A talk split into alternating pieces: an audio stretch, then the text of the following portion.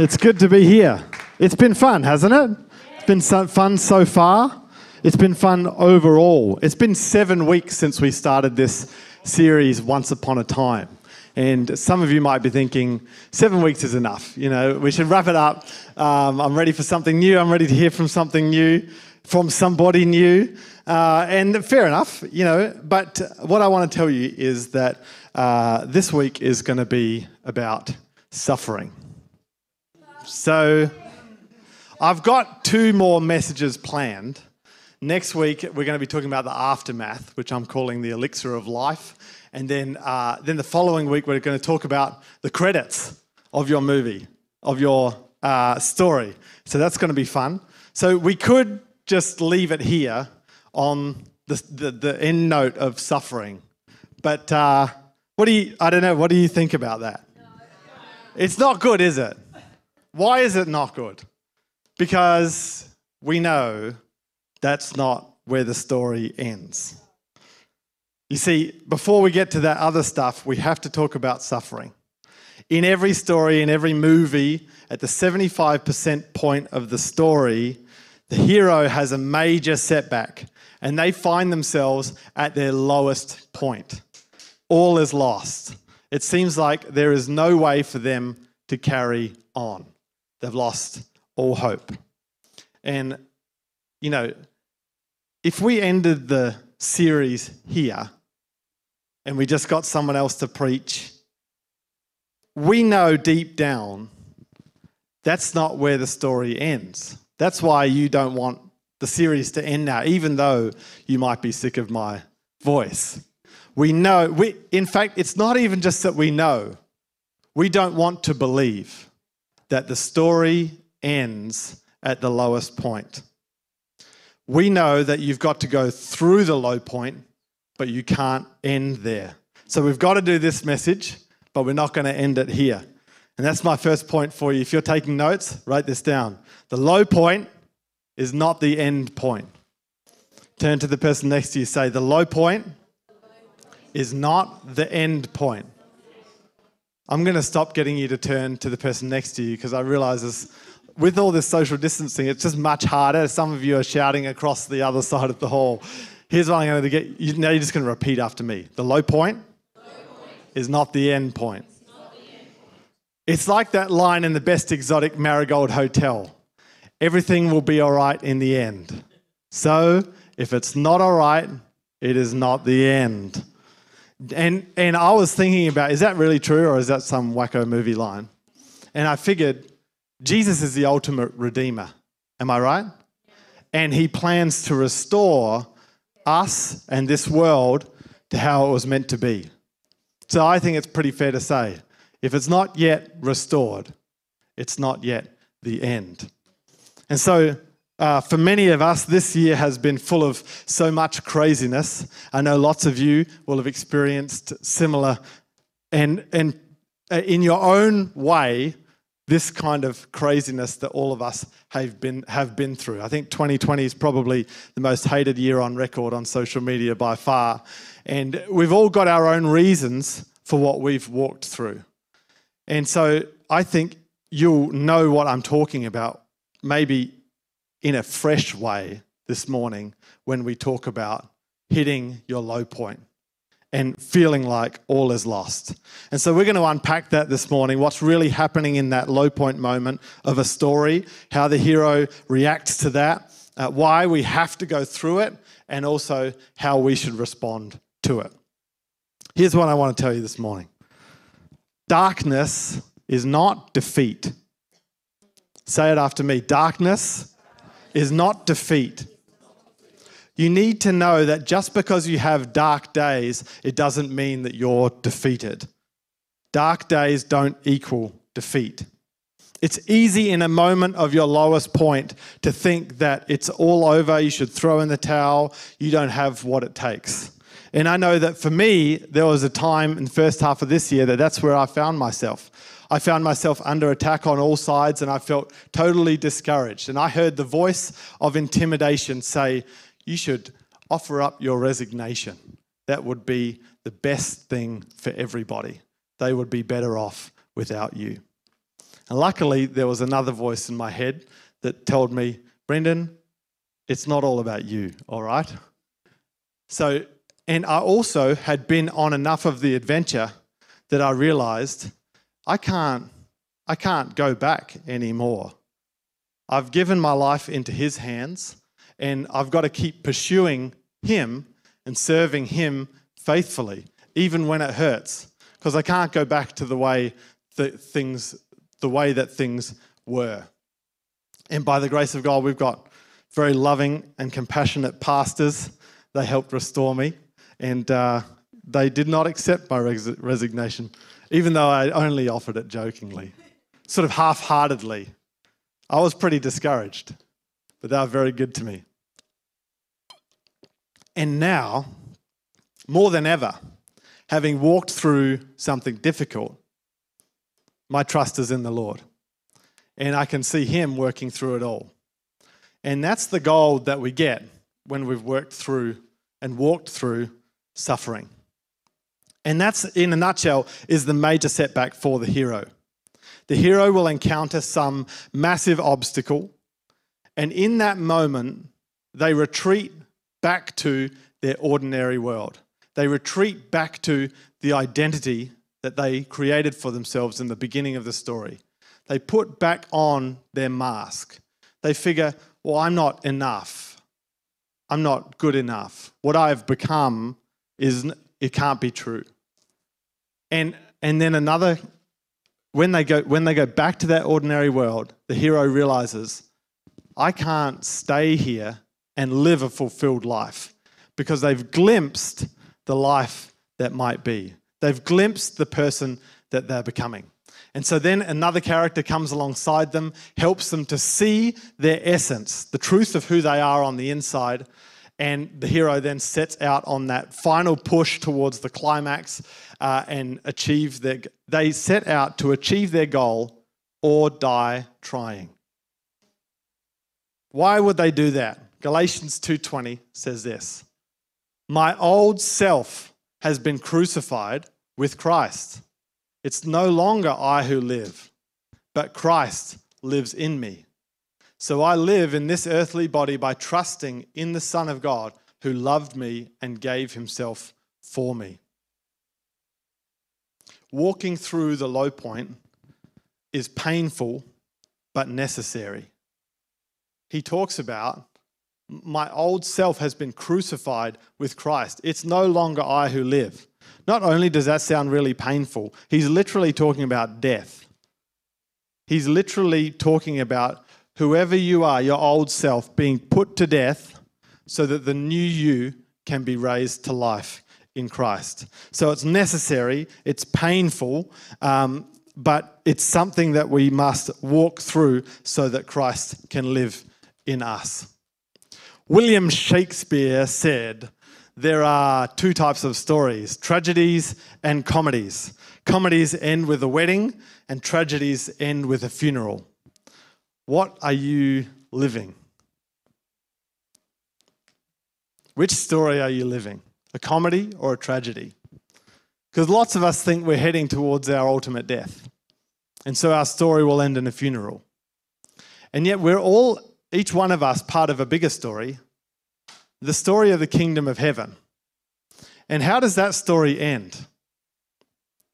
That story ends with a wedding, a wedding of the unification of Christ and his church.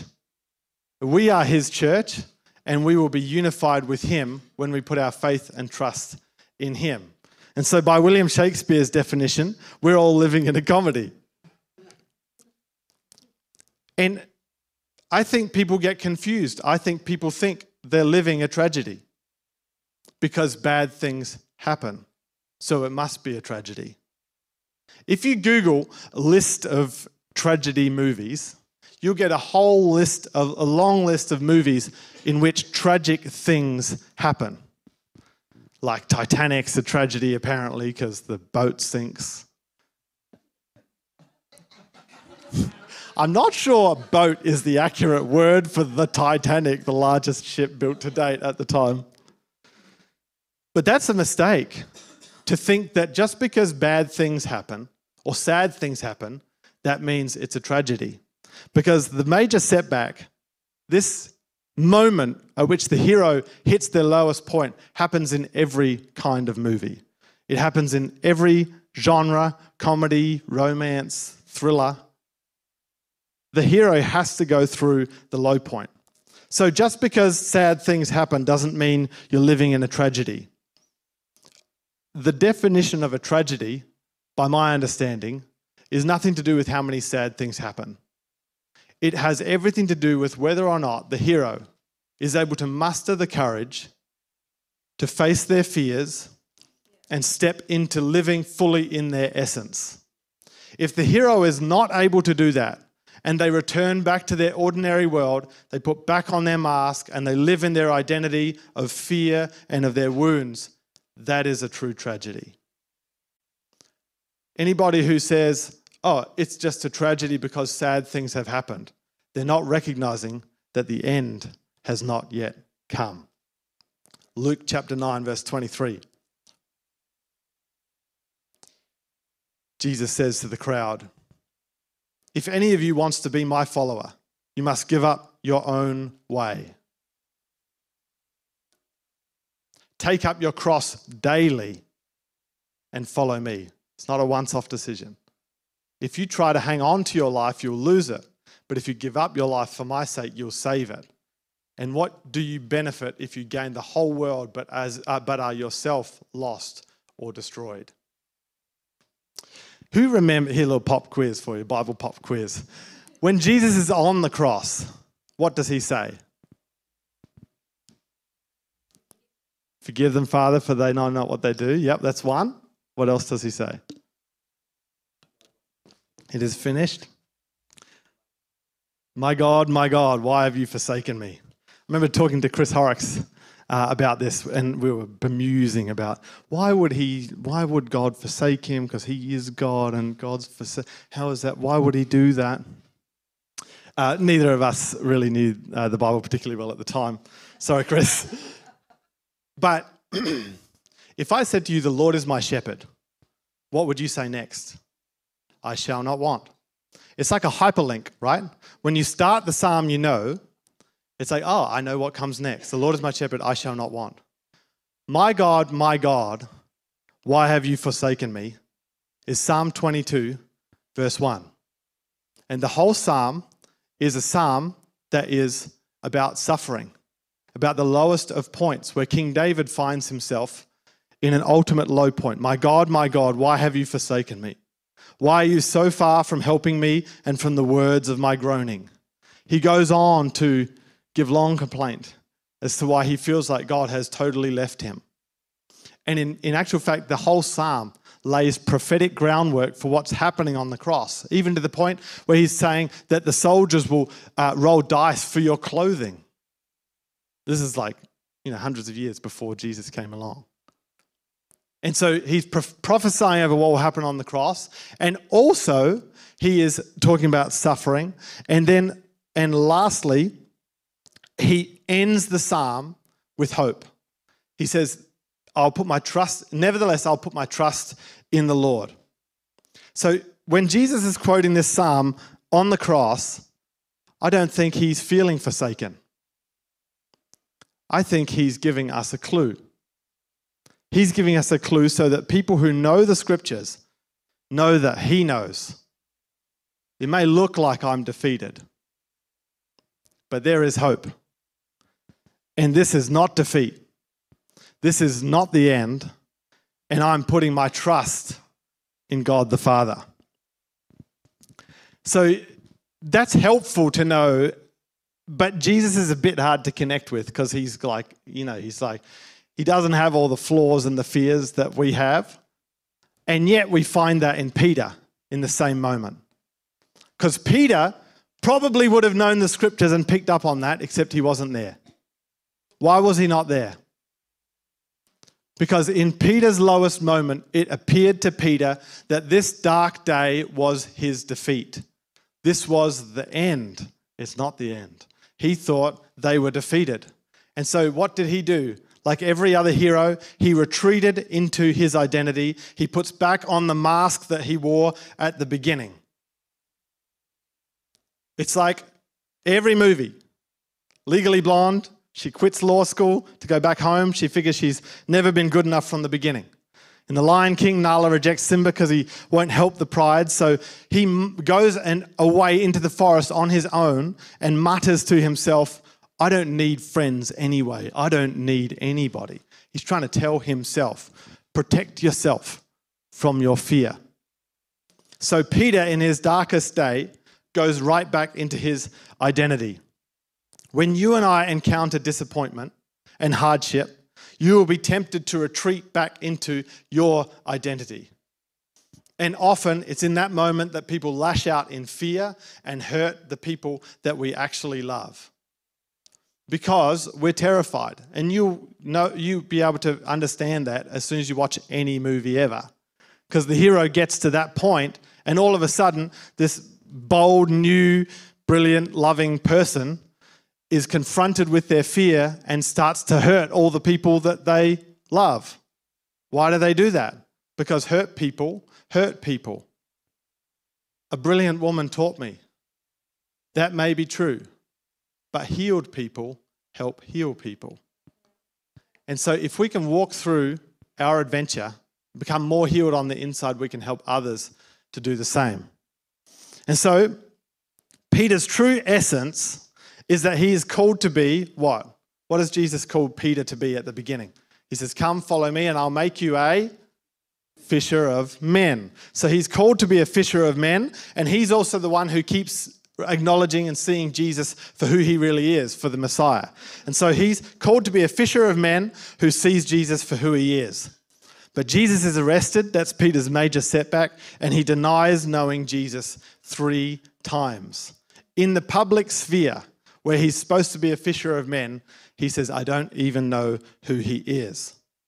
And so, in his shame and in his disappointment, he retreats back into his identity. And in John 21, after Jesus has been crucified, uh, Peter is obviously feeling discouraged. He probably feels like he's failed. He just uh, didn't have it in him. All of it was a waste of time. They must have been wrong about Jesus as the Messiah. What does, Jesus, what does Peter do in John 21, verse 3?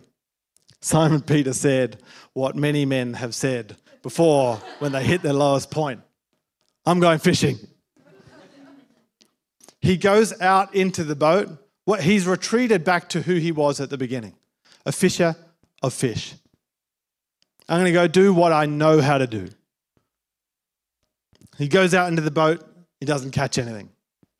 So not only has he retreated to being his identity of being a fisher of fish, he's, he's really committed because now he's gone back to being a bad fisher of fish who catches no fish. He's basically a boatman.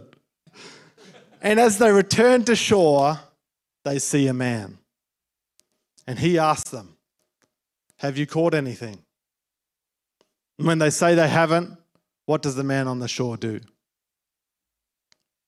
If you remember the first story of how Peter was first called, there was a man who asked to use his boat and then said, By the way, go out into deeper water and cast your net onto the other side. He hadn't caught anything all night. Cast your net on the other side, and he, they, they fill their nets with fish.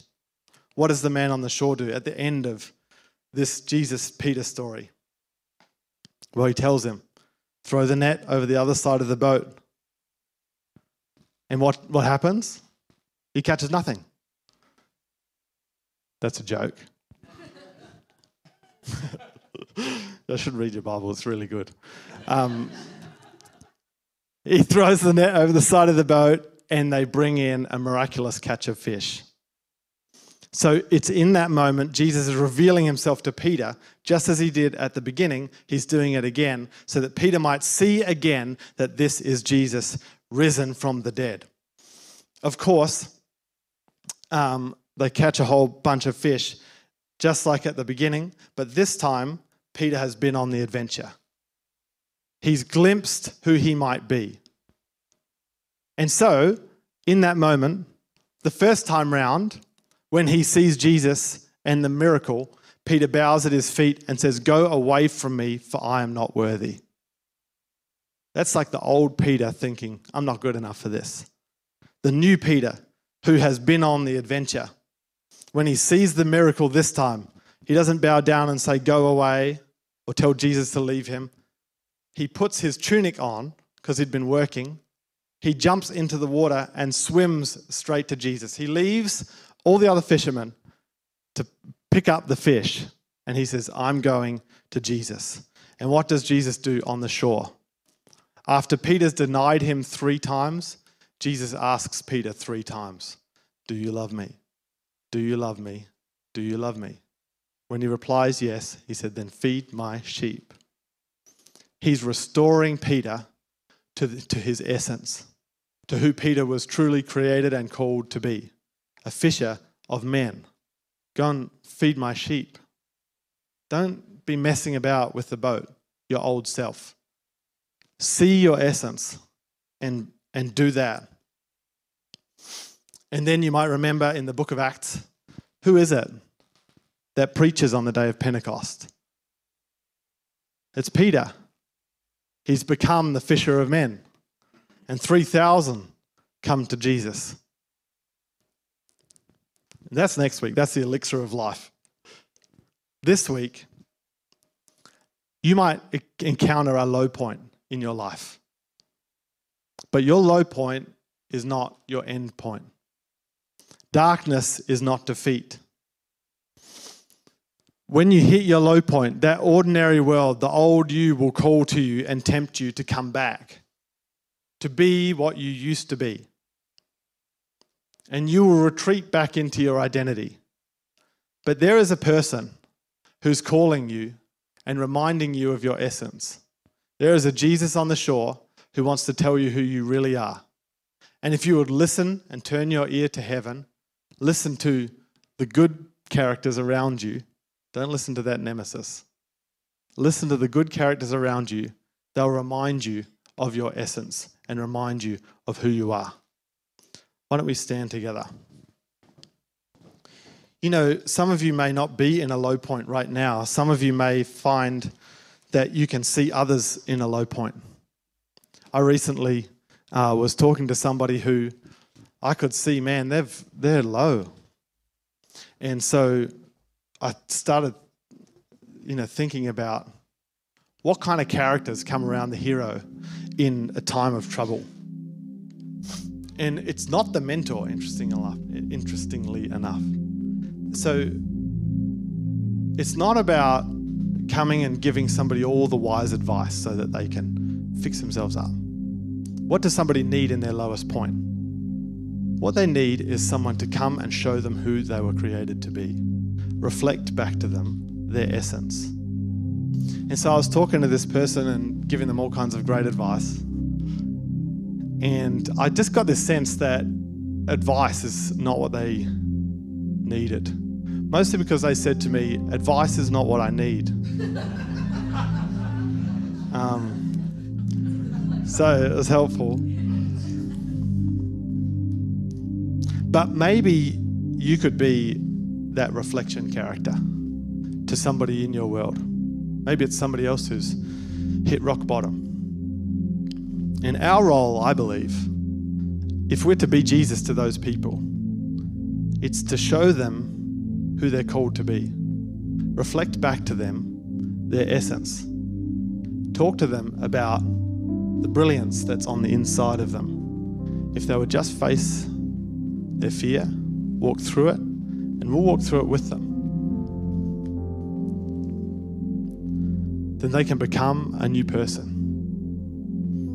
I want to pray for you here this morning. Would you just close your eyes so that we can turn our eyes, our inward eyes to heaven.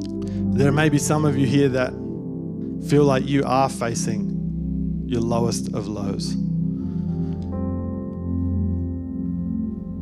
So, Father, right now, I ask that you would speak to every person here. Holy Spirit, show us who we really are. Show us who you have created us to be remind us of our essence. Remind us of the truth of who we are on the inside. Lord, I pray that you would give us courage courage to face our fears, courage to face um, our difficulties.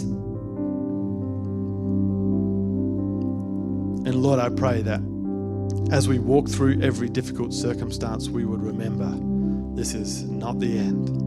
There is hope. There is hope in you. Thank you, Lord.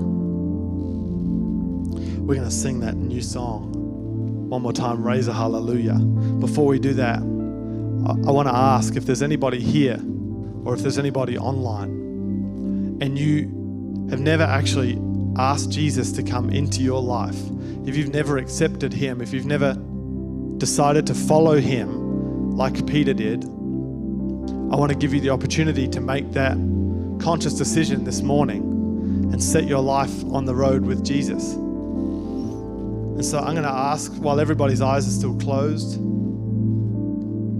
if you're here or online and you want to do that, you want to ask Jesus into your heart, would you raise your hand right now, here or in the chat? And one of our team is going to pray with you. And we're going to set you on that path and help you follow Him.